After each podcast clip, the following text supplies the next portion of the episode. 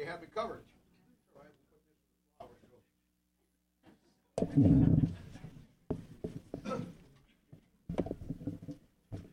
I know. What's wrong with me? All you medical people, what's wrong with me? All right, very smart. Water on the brain. Maybe I ought to give the roses to Bob. He's smarter than anybody else in here this morning. But anyway, hey, we're going to start Second Corinthians chapter 9. A couple of good things about that. First one is I can't wait to get in chapter 9 because chapter 8 and 9 go together. But the second thing is every chapter we get done here, which I'm not hurrying through this, we get closer to what? Proverbs. Oh, the book of Proverbs. I'm looking forward to that. I told you that this is the second chapter. Chapter 8 and 9 go together on the book of the heart of the minister. I really enjoyed Jeff's message last week. I always enjoy when Jeff preaches. He just does a great job, and uh, uh, I really enjoyed uh, hearing him last week. And uh, he tied so much in. He had no idea where I'm at, what I'm doing. It's just the Holy Spirit of God. But uh, that was a great sermon last week, and it kind of fits, dovetails into what uh, we're going to talk about today. You'll remember that I told you in chapter 8 and 9 that God, in this book that really deals with the handbook of ministry, gave us two chapters on probably the key to everything that we do uh, in ministry. And uh, it's the fact that our heart being devoted to God and uh, given to God, and so it deals with the heart of the minister. Simply uh, understanding and giving back to God based on our understanding and realization of what God gave to us. In our first chapter, chapter 8, a couple of weeks ago, I, I gave you probably uh, an incredible Bible principle that I hope that you not only put in your Bible, but uh, you need to commit it to memory. And it's in 2 Corinthians chapter 8, verse 9. It says, For you know the grace of our Lord Jesus Christ, that though he was rich, yet for your sakes he became poor, that ye through his poverty might be rich. What a great verse that is. And uh, in, in reality, you know, in the Christian life or the ministry or whatever, whatever you want to try to accomplish as a child of God, that verse is the key to it. Because it all goes back to our attitude of heart of what God uh, has done for us. And I said it before God who had everything, God who was the aristocracy of heaven, God who had everything that, uh, all to Him, all honor, all glory, all of the creation the Bible says in Colossians chapter 1 that all things were created by him and for him. He had it all. And yet he gave it up because he simply saw that the need of that I had and the need that you had was greater than all he had. If that thought ever sinks into your life, there'll be no stopping you. And the reason why so many of God's people never do anything for God is because they never understand that great concept the fact that God gave it all up because he simply saw that our need was greater than what he had. And that verse then forms the basis uh, of our giving our heart to God, simply based on understanding that great truth. I also told you that there's two chapters, that these two chapters are uh, continually used by pastors to try to force you and intimidate you into giving money. These two chapters, for all my life in the ministry, I've heard that every time anybody wants to hit anybody up for money or get them to feel bad about not giving, this is what they do. This is where they go and try to use these verses. And, uh, you know, I, I, I, know the chapter is, is built around the offering that they, they gave uh, and took up for the suffering saints of Jerusalem. I know that. That's true. We've talked about that. But uh, money is not what this great chapter is about. The principle is very clear in chapter 8. And also very clear in chapter 9. The Bible says that before they gave a dime, before they did anything, they gave of their own selves first. And it brings back that uh, God didn't want their money no more than God wants your money. What God wanted from them is exactly what He wants from you. He wants you, He wants your heart. He wants you to surrender your life to be and do everything that God wants you to do. And you know what happens, and this is human nature is true. Uh, it, it, always it always holds true. It always goes this way. You know, uh, when you uh, when you're not giving all of yourself to God, and you know you don't get into the plan of God and the will of God, and we all, human nature always does this. Then what we do is we go to church, get a Bible, and then we our life we give God what we don't want and we keep the most important for ourselves, and then we pretend like we're doing God a great service. And that, that's what we do every time, every time. And chapter 8 is a great chapter with some great principles that we laid out. But today we're going to move into another great chapter as we are now more than halfway through uh, this great book, which is the Handbook of Ministry.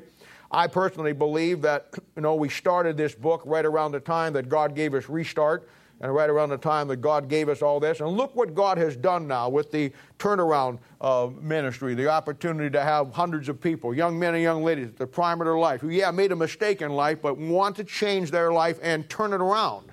And you and I both know the only way they're going to turn around really is that book. Uh, where else are they going to get it but here? So that's, that's much where it's at. And God just keeps blessing us and keeps giving us things. And we just keep taking it and doing what we can do with it. So we're going to move into this, into this great book today, and I want to read for you chapter 9. Oh, maybe we'll read the first eight verses, and then we'll, we'll show you some things here that I think that'll help you today. He says this For us touching the ministering to the saints, it is superfluous for me to write to you. For I know the forwardness of your mind, for which I boast of, of you to them of Macedonia and Achaia, was ready a, a year ago, and your zeal hath provoked very many. Yet have I sent the brethren, lest our boasting be of you should be in vain on this behalf, that as I said, you may be ready. Lest haply, if they of Macedonia come with me and find you unprepared, we, uh, that we say not ye, uh, should be ashamed in this same confident boasting. Therefore, I thought it necessary to exhort the brethren that they would go before unto you and make up beforehand your bounty, whereof you had noticed before that the same might be ready as a matter of bounty and not as of covetousness. But this I say, he which soweth sparingly shall reap also sparingly, and he that soweth bountifully shall reap also bountifully. Every man according as he hath purposed in his heart, so let him give, not grudgingly or of necessity, for God loveth a cheerful giver. And God is able to make all grace abound toward you, that always having all sufficiency in all things may abound to every good work. Let's pray. Now, Father, we thank you today for the time we've set aside. We love you. We ask you to help us uh, glean out of here all that you have for us. We just thank you for the continual blessings you just keep putting in our life and giving us and the opportunities of ministry. And Lord, uh, I thank you for the young men and young ladies, the moms and dads, and, uh, and all the folks, Lord, that rise to the occasion, that they just want to continue uh, either on the front line support or the, in the rear, supporting with all of the things that we need, that we on the front lines can get the job done. Everybody doing their part. And we thank you for that. We pray your blessings today. May uh, the folks that have dedicated their lives to understanding and working with people and the problems in their life, may they glean the great principles out of here. For those, Lord, that just want to put their own life together or learn the great general principles of life and, and the happiness and what we need to do with God, uh, may they get a benefit from it. And the, when it's all said and done, Lord, we'll give you the honor and the glory and the praise. In Jesus' name, for a sake we ask it. Amen. Now, in this passage, there's some great truths here. In fact, in this passage is probably the single, when I say it, probably the single greatest verse in the Bible for a Christian in this passage here without a doubt. I don't, I don't know of another verse that is more important to anybody as a child of God than the verse that's found in here, and we'll get to it here in a little bit. Uh, one that every Christian certainly should memorize. But before I do that, and we kind of get into this, I want to kind of give you a context. I don't like just to go through and, uh, and tell you what the verses mean. I like you to get an understanding of what's happening in the storyline. I know many of you are putting those in your Bible, so down the line, if you ever teach Second Corinthians, you'll have pretty much the storyline, or you even study it, you'll pretty much have a handle on it. Now, he's saying in verse 1 through 5, and it's kind of complicated when you read it, but I'll break it down for you. Here's what he's saying.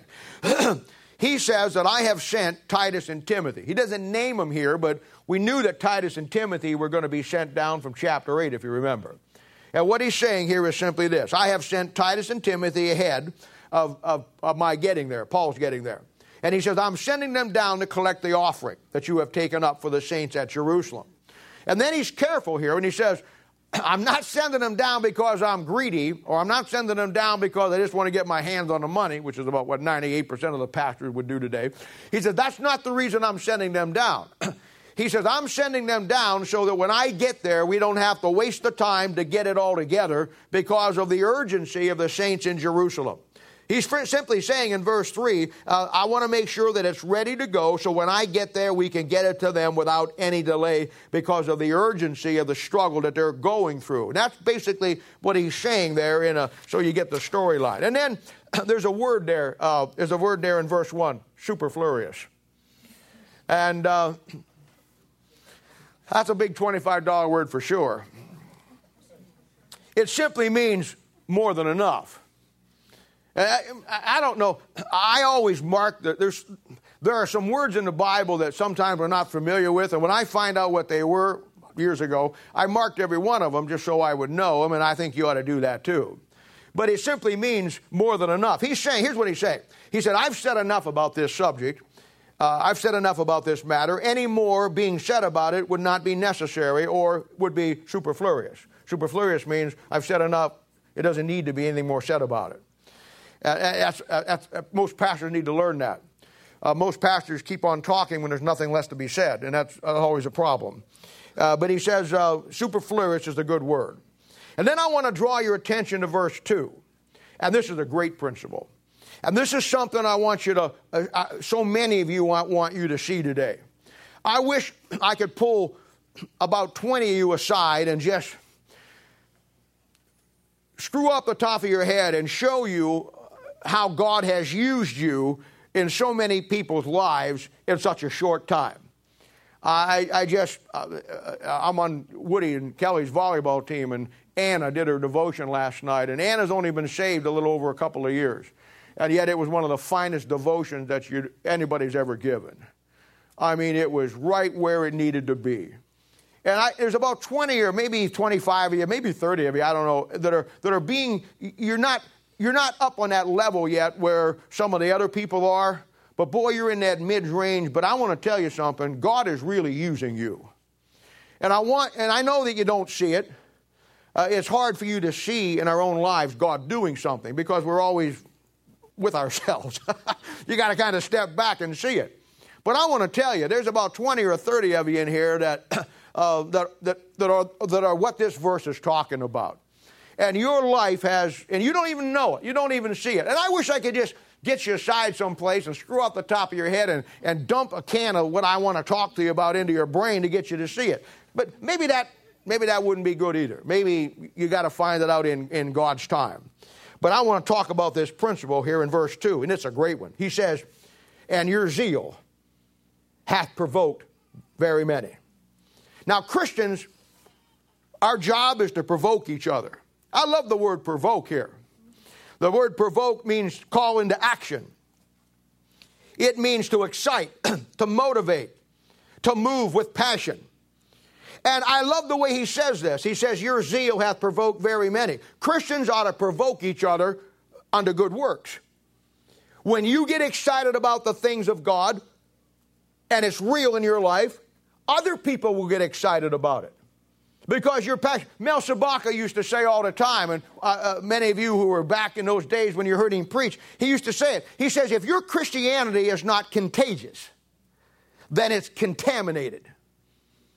And your job and my job is to provoke other Christians to good works. The zeal that you have for the Lord. And you don't even know it many, many times. You know, our church has been built on that very concept. There's some of you here today that you're sitting here with your brother, your sister, your aunt, your uncle, your mom, your dad, your grandparents, uh, your whole family uh, basically is part of this church. And yet, when it started, you know what it started with? It started with you.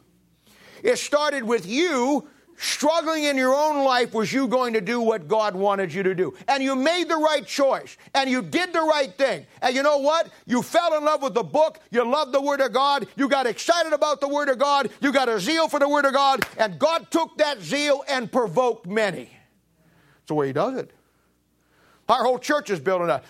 That's why this Operation Turnaround will be a piece of cake for us. Because you give me 30 or 40 men and women who have a zeal for God, put them with somebody who wants to do right but doesn't know how to do right, put them with somebody who wants to change their life but doesn't have the wherewithal to do it. And when they see your zeal, when they see your commitment, when they see your love for God and your dedication to something, it's going to be everything that God's going to need to provoke them to good works, and they're going to get saved. You're going to make a difference in their life. This church and I'm not taking any credit for anything that I do, but I will tell you this. No church will be any better than the pastor's zeal and passion for what he does. If I, if I didn't love the book and was excited about the book, most of you wouldn't be. Many of you came from dead churches. Many of you came from churches where you had more zeal than the pastor did, and it got you in trouble. That's what always will happen. You see, the problem with so many of you, and I love you all, but the problem with so many of you, the difference between me and you, I just never got over the day I got saved. And it was almost 45, 50 years ago. I never have gotten over the day God changed my life. I never have. There's, I've not done everything right, and I made some boneheaded choices and decisions. But I'm telling you, there was a never a day in my life that I never forgot what He did for me. And even when I was messed up and screwed up in times of my life, I knew I was wrong, and I knew He was right, and I knew that that book had all the answers. When you get to that place in your life, you're going to affect people. You're going to provoke many to good works.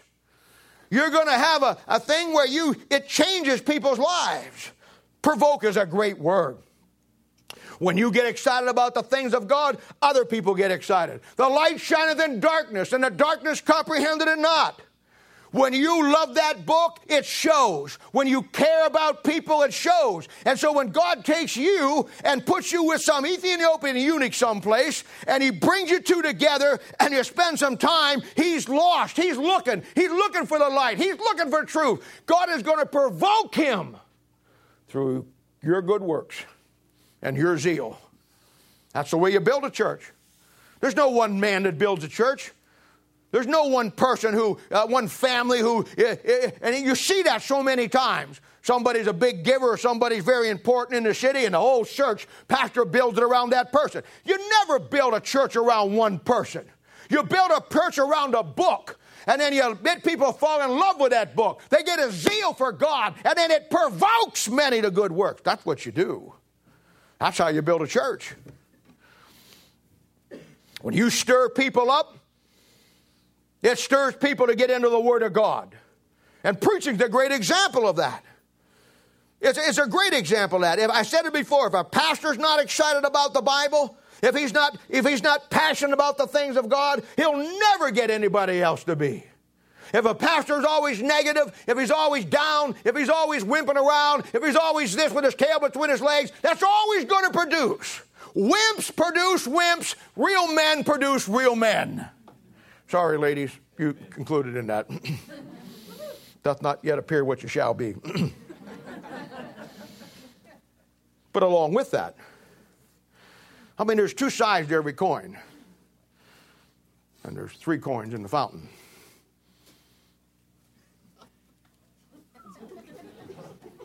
That's a great song. You just are out of it today. I can't help you with it. But when you provoke the people to do good works, you know what So, somehow down? You got to deal with this in dealing with people.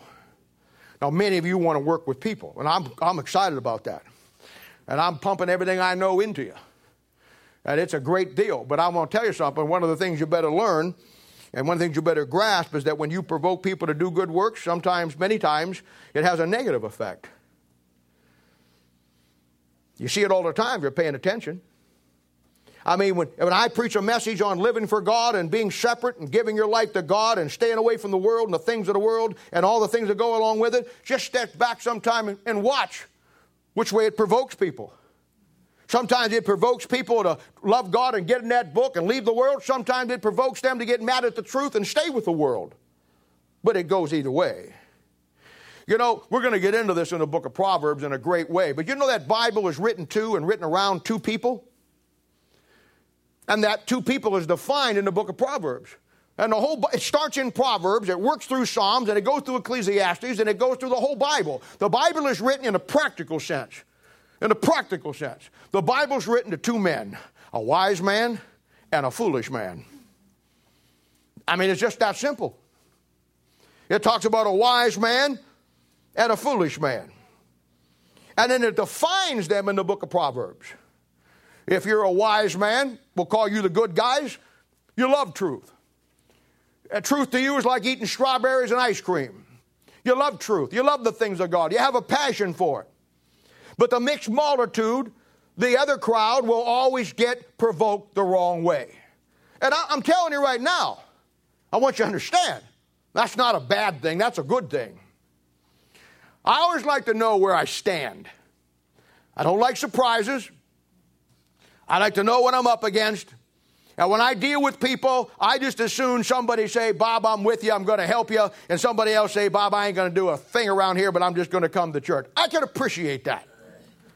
I could live with that very clearly, just knowing what I got. I, am just that kind of guy. I mean, you know what? You go out there and you get you get go to Starbucks and you get some of the god awfulest coffee you ever saw in your life. You get that mocha cream upside down, whatever it is. I just take mine black, thank you. I'm a simple man. My name is Bob, leader among men, I told you it meant last week. Stander for truth. I watch you guys eat ice cream. You make some of the scoopiest, goofest stuff when you go eat ice cream. You get this pepper lament, whatever it is, or marshmallow, whatever it is. I'm a chocolate and vanilla guy. That's all I need. If they had chocolate vanilla in Walmart and life, I could get along just fine, wouldn't need anything else. Because I'm a simple guy. To me, it's black and white. I, I don't, I don't get real complicated with things because I'm not a very complicated person. I have a hard time understanding a lot of things, and I, I just learned over the years to let God show it to you, but, but it's not complicated. It's not complicated. I mean, I just as soon have people say, Bob, I'm with you, man. I want to serve you, serve God. Let's go get it done. Somebody else said, Bob, I love you a lot and I'm good, but I'm not going to do anything. I'm just going to come. I can live with that. I just like to know what I got. The mixed multitude crowd will always get provoked the wrong way. And, and that's a good thing because it shows us where we're at. And I don't ever get mad at those people. It ain't like I think they're terrible people. I just think you're worldly people. And that's just where it's at.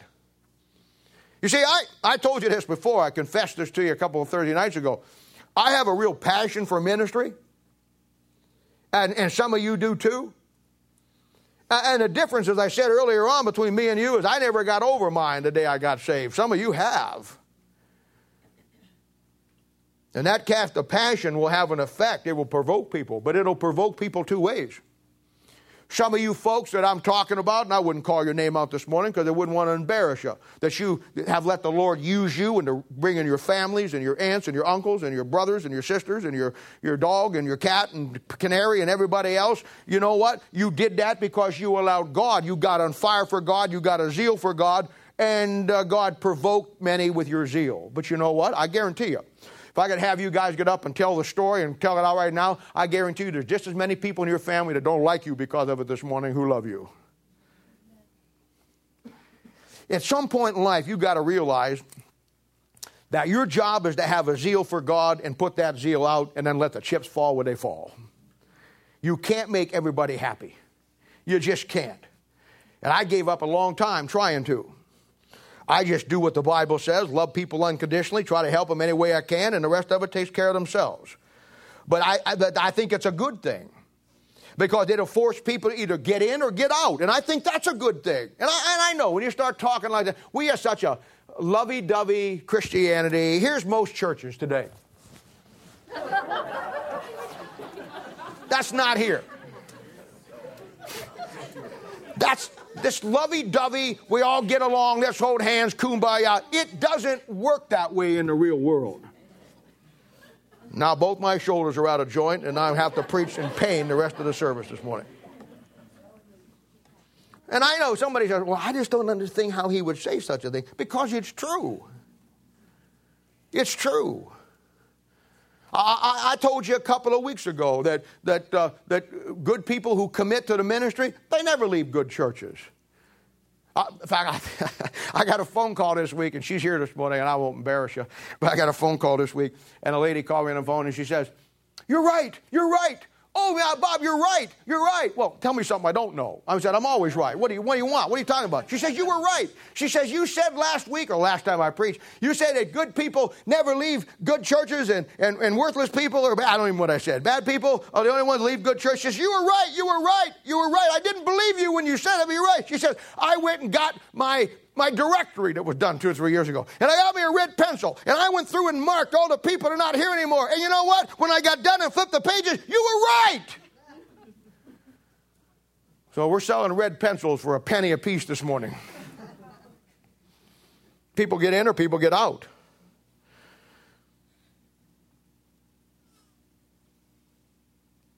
I mean, it's, it's just the way that it works. They get mad at truth. And then they find another church that they won't go to. They find another church they're not going to get involved in. I had a guy call me, uh, this has been, oh, I don't know, maybe two years ago. I don't know. I, can't, I lose track of time. When you turn 70, it's kind of hard to remember all those things. He called me one time and he was really provoked. In this case, I had done my job well. and he says, I'm not happy with things at the church, and I'm not happy with you. And I said, Well, okay, I understand. And he said, No, no, you don't understand. He says, I'm, I'm, uh, I, am leaving the church. I'm not coming back. And I said, Okay. I said, no, I knew this guy. I said, Okay. And I said, I'll inform your prayer group leader that you're no longer going to be in prayer group. Whose prayer group are you in? Well, I'm not in one. I said, Okay. Then I'll, I'll inform the person that you're in charge of the ministry your ministry, you know, discipleship, a restart, uh, whatever we do, uh, who, who, who you working with? Well, I'm working with anybody. And I said, then what's the point? What do I care if you don't come back? I mean, if, you if you don't do anything and you're not going to be a part of anything, what is this big da da da da da? I'm not coming back to church. So what? You know, I, I don't like cowboy movies. But my favorite cowboy movie, and I know I'm going to get a big amen on this one, because I know you like it too.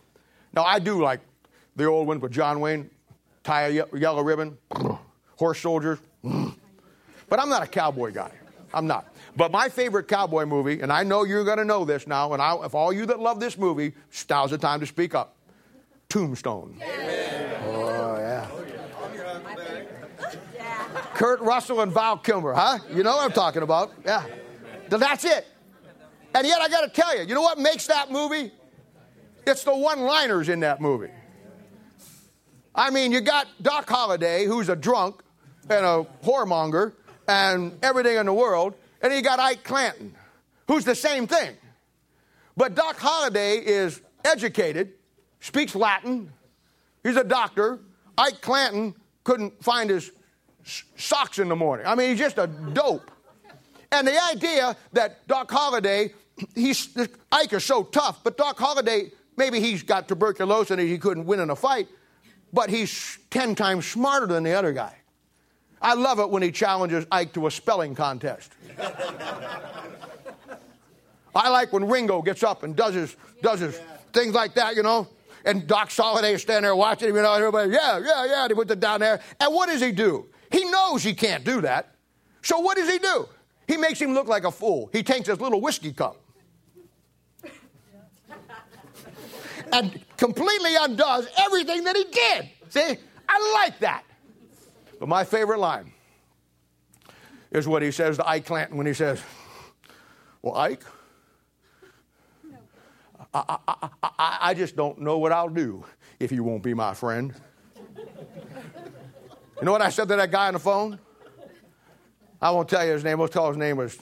Never mind. I won't tell his name. I don't want to even get close to it. I said. And I said. to him, I said. Well, you know what? I, I, I don't know what I'll do if you won't come to my church.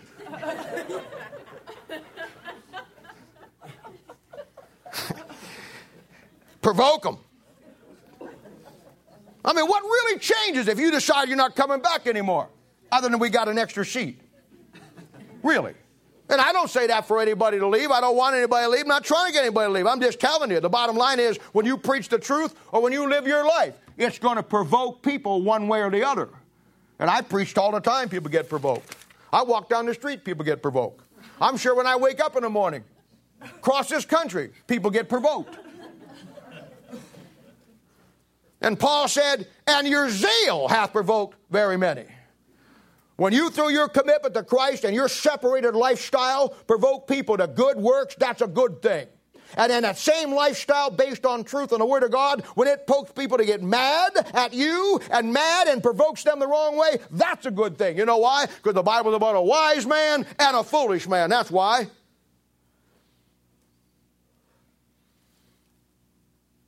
I mean, that's just the way it goes. I mean, we got a lot of medical people in here. We got a lot of medical people in here. I watch some of you people.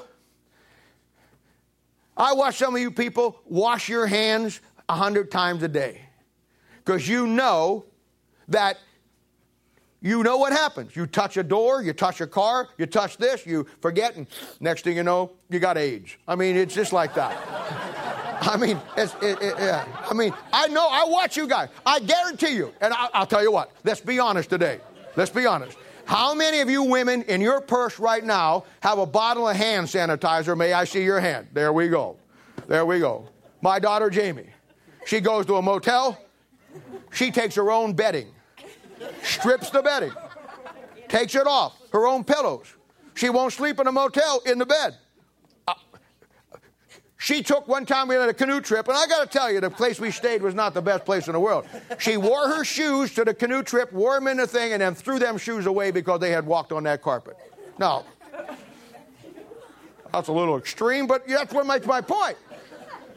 I watch you folks. I, you go into every store, and there's a little bottle there. You go to a hospital, they're all through the things. You go, you're not satisfied with that. You have to carry your own. You wash your hands 40 times a day. You shake hands with somebody, you know, and they look like they just come out of a tuberculosis ward, and you over there, nice to see you. You already got it out, man. I know how it works. But you know what I would wish, honestly? I'd wish some of you folks would take care of washing your heart as much and fast and as often as you do washing your hands. Amen. You see my daughter go into a building after she washes her hands. She elbows her way in. I didn't know you could open a whole door with your elbow. She can.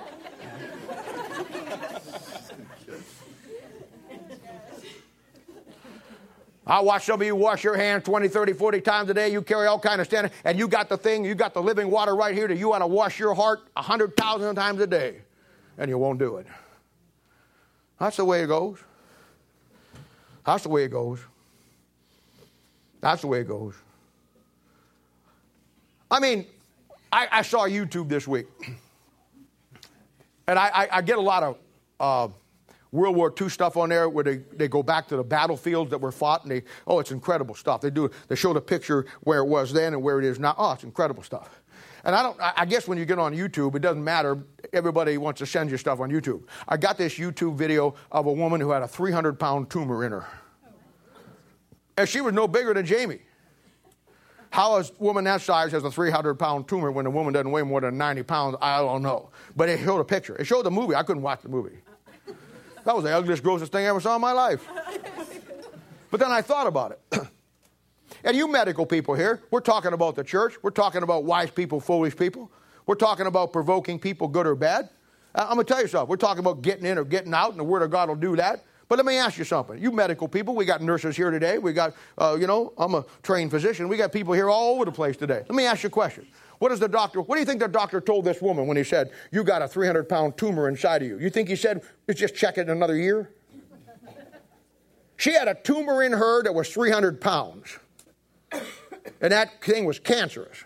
You know what the doctor tells her? You know what he tells you. You know, you nurses know exactly what that doctor's going to say. You don't have to be a nurse to know. He's going to say, let's cut it out of the body. Let's get it out. You know why? Because if you leave the tumor in the body and it's cancerous, it affects everything else in the body. Well, what do you do when you get a 200 pound tumor, or 180 pound tumor, or 120 pound tumor in the body of Christ? Anybody. Thank you very much. Amen. Dr. Fine, Dr. Howard, Dr. Fine, we're going to do surgery here any second. I'm telling you. And I don't know what's so hard about that. I mean, if a man preaches the, the truth to you of what God did for you and what you should do for him, and you develop a zeal for God and you love God and you love truth, I'm not saying you all got to resign whatever you're doing and go out and be a missionary tomorrow, but I am saying you understand in your heart what God did for you and you get that in your heart and that passion begins to build into your life. I'm going to tell you something. What does it matter what any man says to you as long as it's truth? Great verse, Proverbs chapter 27, verse 7. Bible says, The full soul loatheth the honeycomb. The full soul loatheth the honeycomb, full of the world. But to the hungry soul, but to the hungry soul, every bitter thing is sweet. You want truth, you don't care what a man says to you. You want truth, you don't care how it rubs you the wrong way. If you know you're wrong and it's right and it's truth, you love truth. Wise people will embrace truth. Wise people will love truth. Wise people, godly people, good people will apply truth. Foolish people don't. Bad people don't. And Paul said in verse 2 Your zeal hath provoked very many. And that's always a good thing, whichever way it goes. And that is a great verse. And some of you are living that verse as I speak this morning. And I want you to know I am proud of you. I'm proud of you. Now look at verse 6, 7, and 8 here. And uh, here's some more great material. Well, this thing is loaded with them. Verse 6. But this I say, he which soweth sparingly shall reap also sparingly, and he which uh, soweth bountifully shall reap also bountifully. Now that take that verse right there if you don't have it marked in your Bible. And what you want to put next to that is Galatians chapter 6 verse 7. And then you want to go to Galatians chapter 6 verse 7 and put uh, 2 uh, Corinthians chapter 9 verse 6. Because Galatians 6 7 says, Be not deceived, God is not mocked, whatsoever man soweth, that will he also reap. These two verses form one of the universal laws in the Bible, and there's seven of them. There are seven laws in the Bible that everything runs by. Everything. Every man, every woman, nature, the animals, everything. And one of those seven laws is the law of sowing and reaping. And there are seven absolute laws in which all life and laws of nature are all based and bound in the Word of God to follow. And Galatians 6 7 says, Be not deceived, God is not mocked. Whatsoever a man soweth, he shall also reap. And verse 6 says, But this I say, he that soweth sparingly shall reap also sparingly, and he that soweth bountifully shall reap also bountifully. Boy, those are two great principles. They really are. And knowing and understanding how they work and how they play into your life and the lives of others is a great key to a lot of things in your Bible. You know, our whole world operates on laws. We don't see it because they're invisible laws. But you go to KCI Airport and you see a, a plane uh, sitting on a runway. That plane is sitting on a runway being held down by gravity. You get in that plane, the pilot taxis down to the end of the runway, gets on the runway and gets the clearance to go, pushes those throttles forward. He starts to go about 180 miles an hour, gets about three quarters down that, and the law of gravity now ceases to exist. And the law of aerodynamics takes over. He puts his flaps down, he gets the right speed, he gets the right into the wind, and up he goes. Now, the law of gravity held him on the ground. But once the law of, thermo, uh, law of aerodynamics took over, then the law of gravity ceased to exist. The moment he runs out of gas, the law of aer- uh, aerodynamics takes ceases and gravity takes over again. See? We have what we call the law of thermodynamics, two of them. Everything in this universe is based on those two, hands down. You have the law of gravity, as I said, law of aerodynamics. You have laws in science. We just saw last week that, that big meteor that almost hit the planet, come by 17,000 miles. You know how that thing works? That thing works on a law system out there, out of the Oort uh, uh, belt out there on the other side between uh, on the other side of, of the planet of Jupiter. It all works through the laws of science. There's laws of nature, all kinds of laws in the Bible. Uh, yeah, there are. Some of you, la- there's laws in everything we do in life. Some of you men last week learned the law of Valentine's Day. yeah, you did. And it wasn't pretty. Many of you learned that lesson the hard way. And I put all these things together over the years of dealing with people. And I, uh, when it comes to all these laws, law of Valentine's Day has five partitions to it. You never want to miss it. First of all, don't forget it. February 14th. Remember, the second law of Valentine's Day is no candy. Men buy candy for the wives to eat because men want to eat the candy because they know their wives won't eat it. Not a good move. Flowers are okay. But don't get him in Knobtown where she knows you got two dozen for $9. don't do it then. These are laws. You're laughing, but you screw them up and you'll find out. Dinner's a wonderful idea, but not at McDonald's. You don't want to find yourself violating this law, standing at McDonald's on Valentine's Day and then nuzzling down next to her and says, honey, it's a special day, supersize whatever you want. That's not where you want to go. Not how it works. Lingerie can be a great thing, but don't buy it at Walmart. And if you do find a place to buy it, don't get the one size fits all.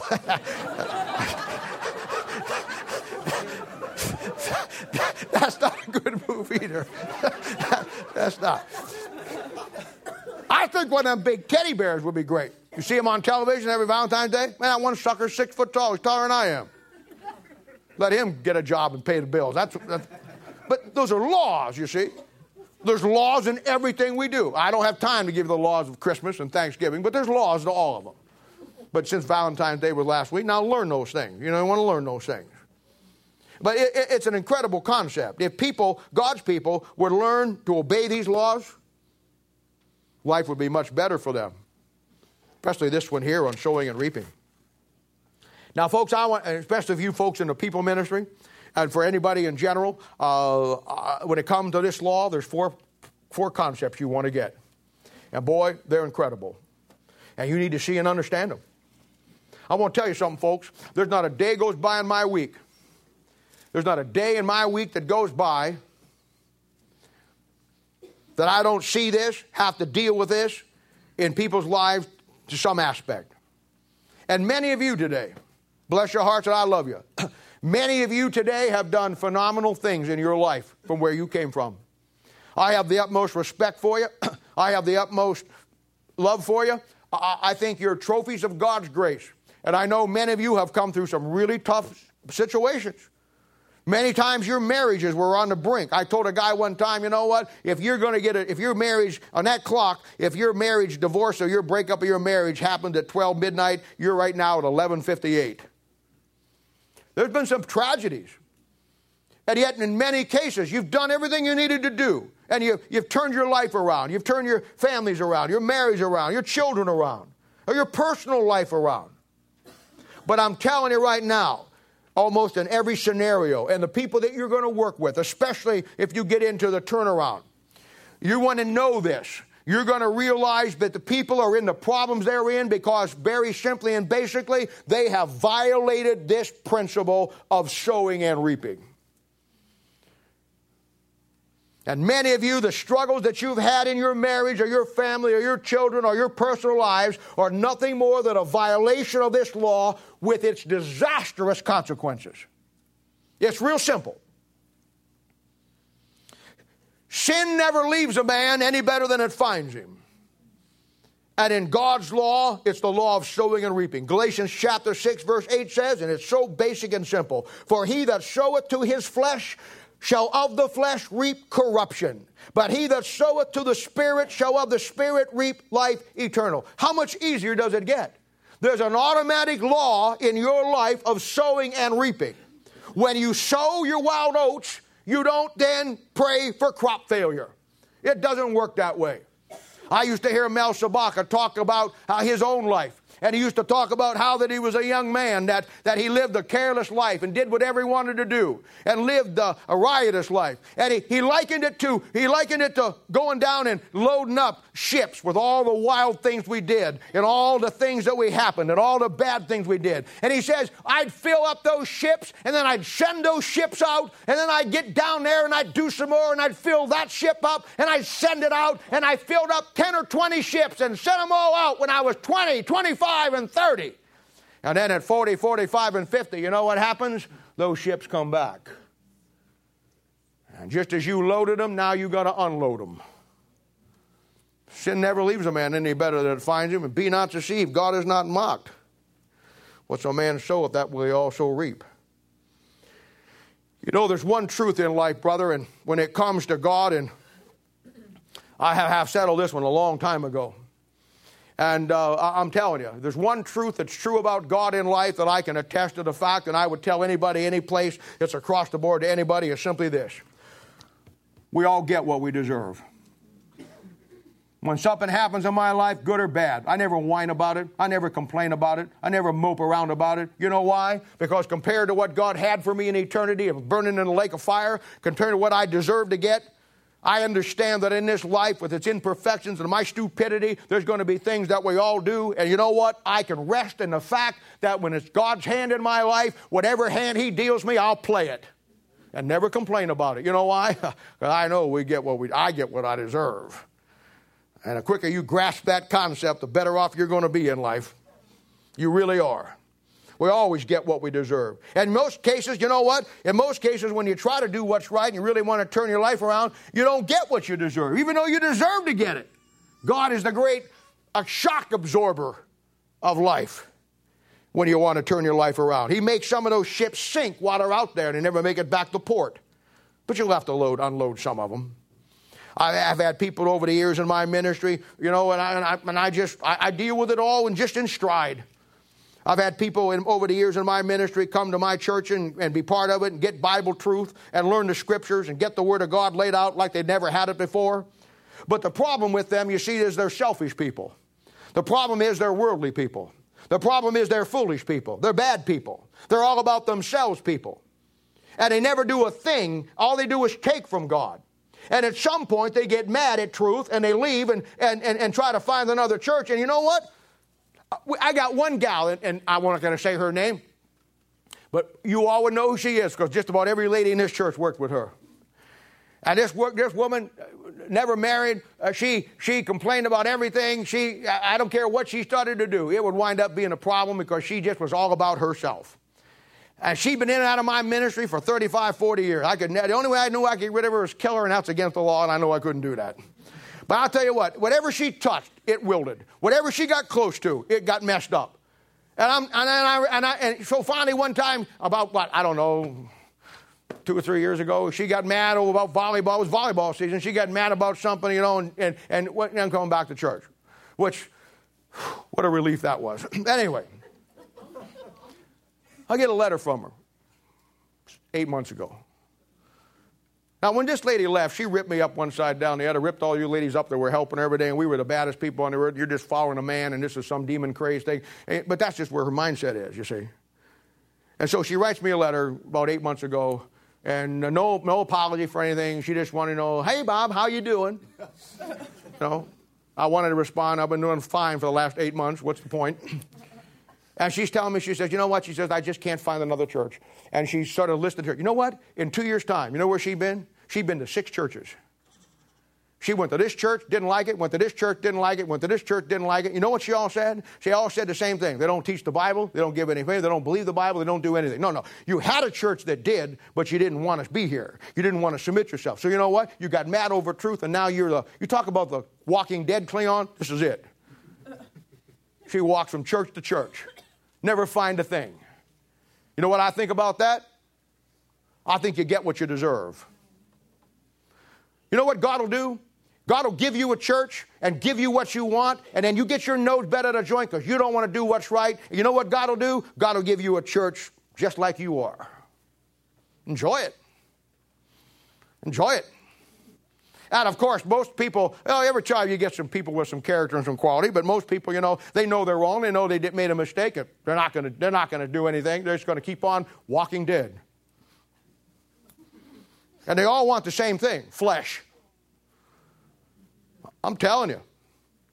I've had people come to my church, come to my ministry, get the Bible, and then get their nose bent out of joint about something, and then you know what? They go to some big dead church, some big mausoleum. They go to some big place where they have no Bible, no preaching. It's just a bunch of marshmallow stuff, and they sit there and they try to pretend it's wonderful. They'll talk about oh the music program, the praise music. Oh, they'll talk about the big building, everything but the Bible they don't have. And now they're miserable. They're stuck. And you know what I say to it?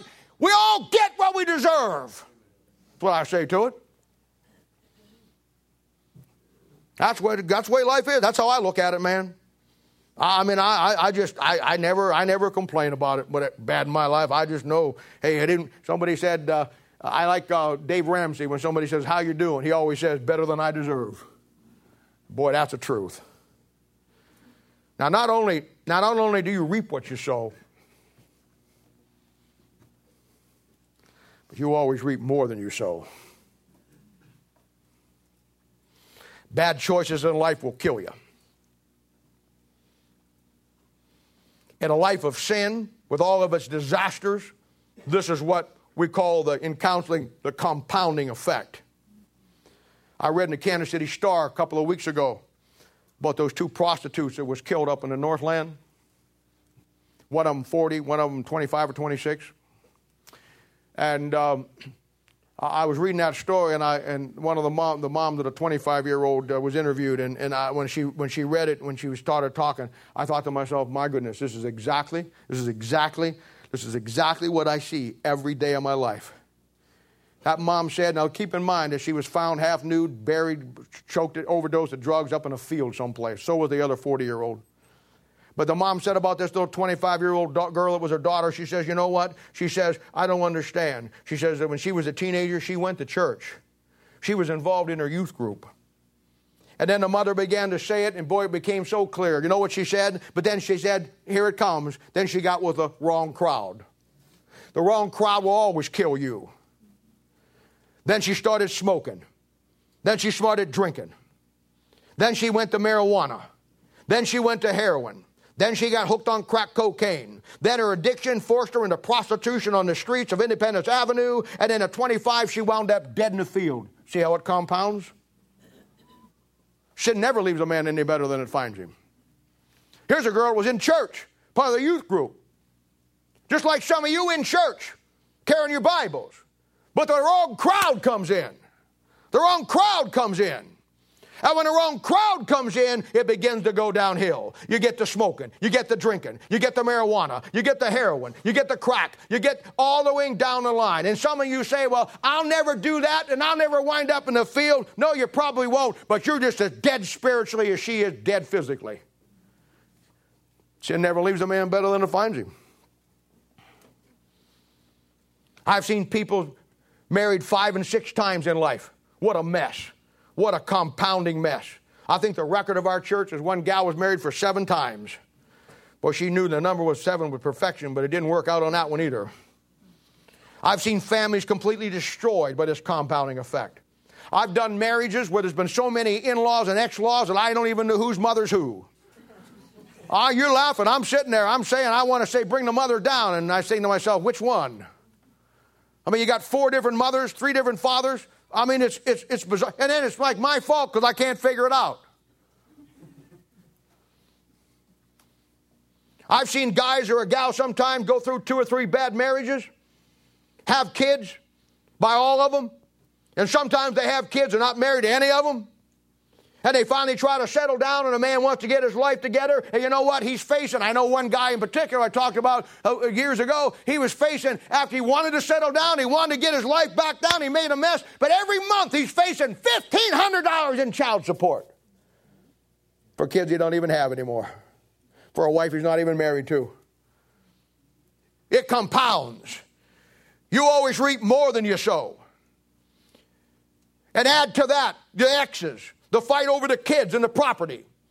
Now you got a new wife and she's a sweetheart wife you want to make out, but she's got to go get a second job so you can pay your ex wife her child support. How long think that's going to work for you?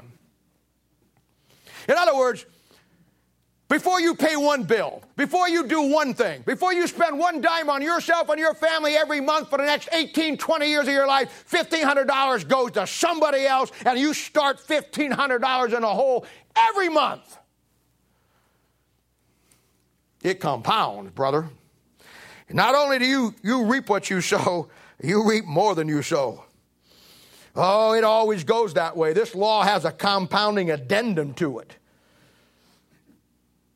And add to that, and like I said, and add to that the bills, the car payment, the house payment, your medical insurance, all the things that your kids need after the $1,500 is paid. Yeah, you, brother, I'll tell you what, I've seen it and could tell you some horror stories. I've seen people who couldn't afford a house that they just had to have the house because it was some big status symbol and they wanted to uh, have a big house. And you know what? They had no more ability to pay for it than they could. And then the rest of their life whining and squawking about we don't have enough money. Well, I wonder why. I've had people come into this church and say, We don't have, we don't have any food, we don't have any of that. You go back and investigate. No, because you charged $2,800 for Christmas on your credit cards, and you got this going, and you bought this thing here and bought that over there that you didn't need, and now you want to come to us for food. That's how it works. That's how it works. Eat your big screen TV.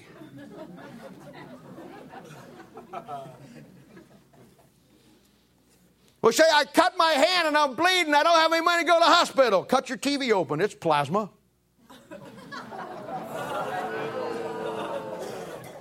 huh? Was that a good one? You'll be using that on the floor tomorrow, won't you? I know you will.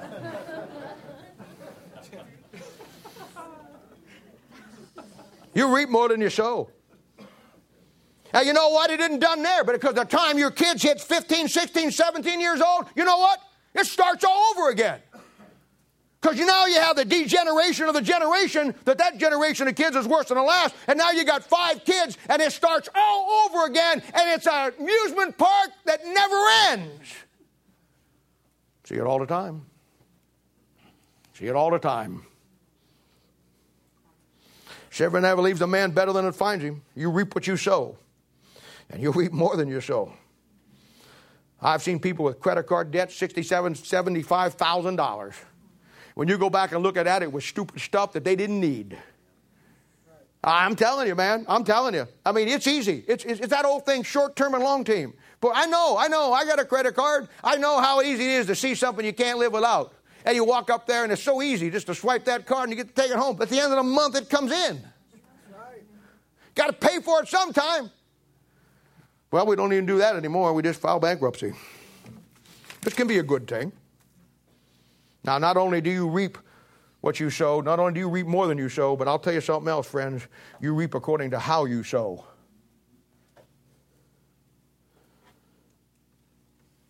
Wise man and foolish man. The wise man shows the word of God, the foolish man shows the discord. There's only two types of sowing in the Bible. I don't know if you ever saw it or not. Only two types of sowing in the Bible. There's a showing of the Word of God in Matthew chapter 13, and there's a showing of the discord among the brethren in Proverbs chapter 6, verse 16. Sixth thing that God hates, and the seventh makes it an abomination, and it's the one that God's people do the most showing discord among the brethren. You know, words are very powerful. I'm sure you know that. Proverbs talks about that, and we'll see that when we get into the book of Proverbs. But words are very powerful. Words have only one, one of two effects there's no neutral words. And then, like, and really, words only have two effects. Wolves, a wise man uses words as tools to build people. That's what he does. That's what I'm doing this morning. It's what I do one on one. That's why I don't care what stupid things you've done in your life. I don't care where you've come from in your life. I don't care about that. All I care about is where you want to go from here. And I'll give you good, wholesome words, good, sound doctrine to help you get your life where you want it to go because the job of a Christian is to use wholesome words, good words, God's word to build people. But it's also, words can become a weapon to destroy people. And that's the foolish man. Words are like a gun. We got this big gun debate going on in the, in the world today. Police can't protect you, nobody can protect you, but they don't want you to be able to protect yourself. But they all guns are bad, guns are bad, guns are bad, guns are bad. Well, booze is bad. Drugs are bad. It's kind of ironic that President Obama last week went down to Chicago, which has got the worst crime murder rate in all the planet, was in there talking about gun control. We need to get better background checks. We need to get to this. Chicago's got the greatest, strictest gun laws on the planet doesn't do a thing. You want to cut down, you want to cut down crime? I'll tell you how you cut down crime. You want to cut down murder? I'll tell you, put in capital punishment again and make it public. Oh, you're too rough for me. Yeah, I am, sweetie. Good worker. Bob, rougher man than you. You know, there was a time when that's what they did. Everybody went down to the courthouse and, and saw somebody get hung. I mean, that's uh, it was a deterrent. Somebody said, "Well, it doesn't deter crime." Well, I'll tell you what: you get your kids growing up and they see somebody out there getting executed. I think they ought to put them in an electric chair and watch and then put it on TV. Make it. You got a lot of reality, other reality shows. You got your wedding. You got this. You got that. You got the this over here. Put that on reality TV. Execution.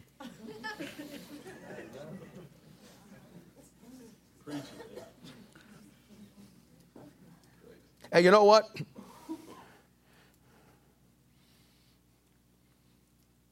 Words are like an elevator. They'll either take you up or they'll take you down. And just like an elevator, you get to push the buttons, which way it goes. That's why when I get in an elevator, somebody says, What floor do you want us to get out of there? I'll push my own button. Might send me the wrong way. Don't let anybody in your life ever send you a way you don't want to go. You push your own buttons. You get to choose which way it goes just like the sowing in your life. You can either honor God with your words or you can dishonor God. You can be a vessel of honor or a vessel of dishonor. But you don't only just reap more than you sow, you reap according to how you sow. And then the fourth one, in some cases, you might not reap it all down here, but when you stand before God. I have an old favorite story I've told for 100 years in my old preaching days when I was doing the circuit and preaching revivals. I used to use this story about an old evangelist that was going through the Midwest and he was preaching in a town and, and all the people were coming out and people were getting saved and the old uh, guy who owned the town, you know, and millionaire and owned everybody's land and wasn't saved, didn't care about God. All he wanted was his barn being full and all that stuff. And he ripped people off and he got his wealth by cheating other people. he came, he was a very high status in the community. So he came to the church every night. But the pastor, the preacher, the evangelist knew that he wasn't getting through to him. He came every night, five, six, seven nights in a row. And that boy didn't budge. I mean, people were coming around him getting saved, and the Holy Spirit came down. That old boy sat back there with all of his money, with all of his farms, and all of his barns, and all of his cattle, and all of his horses, and all of his everything he had, and that was what was important to him. On the last night, at the end of the sermon, that man started to walk down toward there after the sermon was over and wanted to shake the preacher's hand. The preacher knew what was coming. And he had a little smirk on his face, and he pulled the preacher aside and said, Preacher, I said, I've come every night and heard you preach. He says, I want you to know, he says, I, I, I like you and I like what you say and I like how you helped our town, but it doesn't work for me. He says, Your message may be good for these people, but it doesn't work for me. The preacher said, How's that? And he said, Well, preacher, he says, Let me ask you a question. You preached all this week about God's judgment and God coming down and doing all the things. He says, I'm an unsaved man. I don't want to believe in God. I don't even think I do believe in God. And you had all these people coming down here that crying and whining and getting saved. They got nothing. And I sit up there in the hill in my house. It's just 10 times bigger than anybody's house here. My barns are full. It's September, and I'm got my grain in and my fruit in and my farms in and my cattle in. And he says, Not one thing bad's happened to me. And he says, Now, how do you explain that after you preached all this week? And the preacher didn't even miss a beat. He just kneeled down, looked in his face, and said, I'll tell you how it is. God don't settle accounts in September. He'll settle later. Better be careful with this idea that you call yourself a Christian, you can live, live your life any way you want to and do what you want to do and nothing ever happens. That Bible says in Hebrews chapter 12 that God chastens every son whom he receiveth. Be careful with that. Sometimes God take care of the judgment seat of Christ. If you're an unsaved man, he'll let you live your life. you know what I think? Personal opinion. I think it's the most tragic thing in the world if you are saved and you live your life the way you want to do it, drink what you want to drink, smoke what you want to smoke, go where you want to go, and flaunt God and what He did for you. I think it's the most horrendous thing in the world and the funniest thing in the world. Did you go through your whole life and God doesn't come down and whack you? It's either one of two things. Either you're not really saved and you just think you are, and maybe you are saved, but if you are saved, you know what it is? God doesn't care enough about you to come down and whack you. He knows you're worthless. Now that would bother me.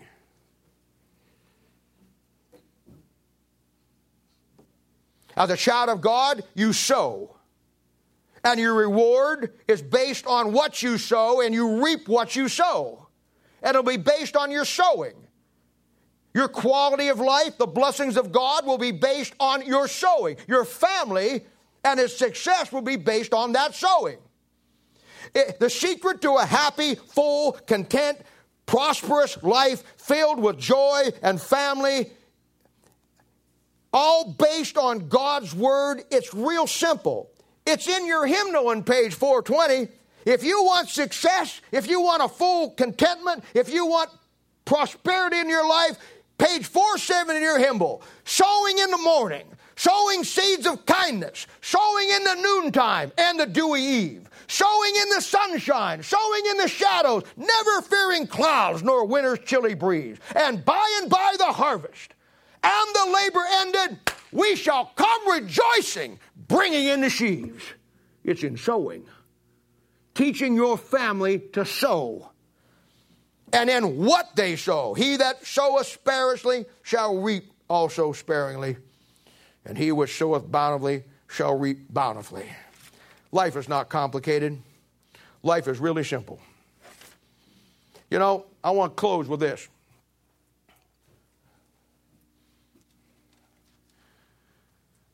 Life. Wise man and foolish man. But your life and my life is simply like the money you have in your wallet, the money you have in your pocket. It's your money. You can spend it any way you choose to, but you only get to spend it once. And in your life, yes, it's yours. And you can spend your life any way you choose to. But only one life will soon be passed. And only what's done for Christ will last. Every head bowed and every eye closed.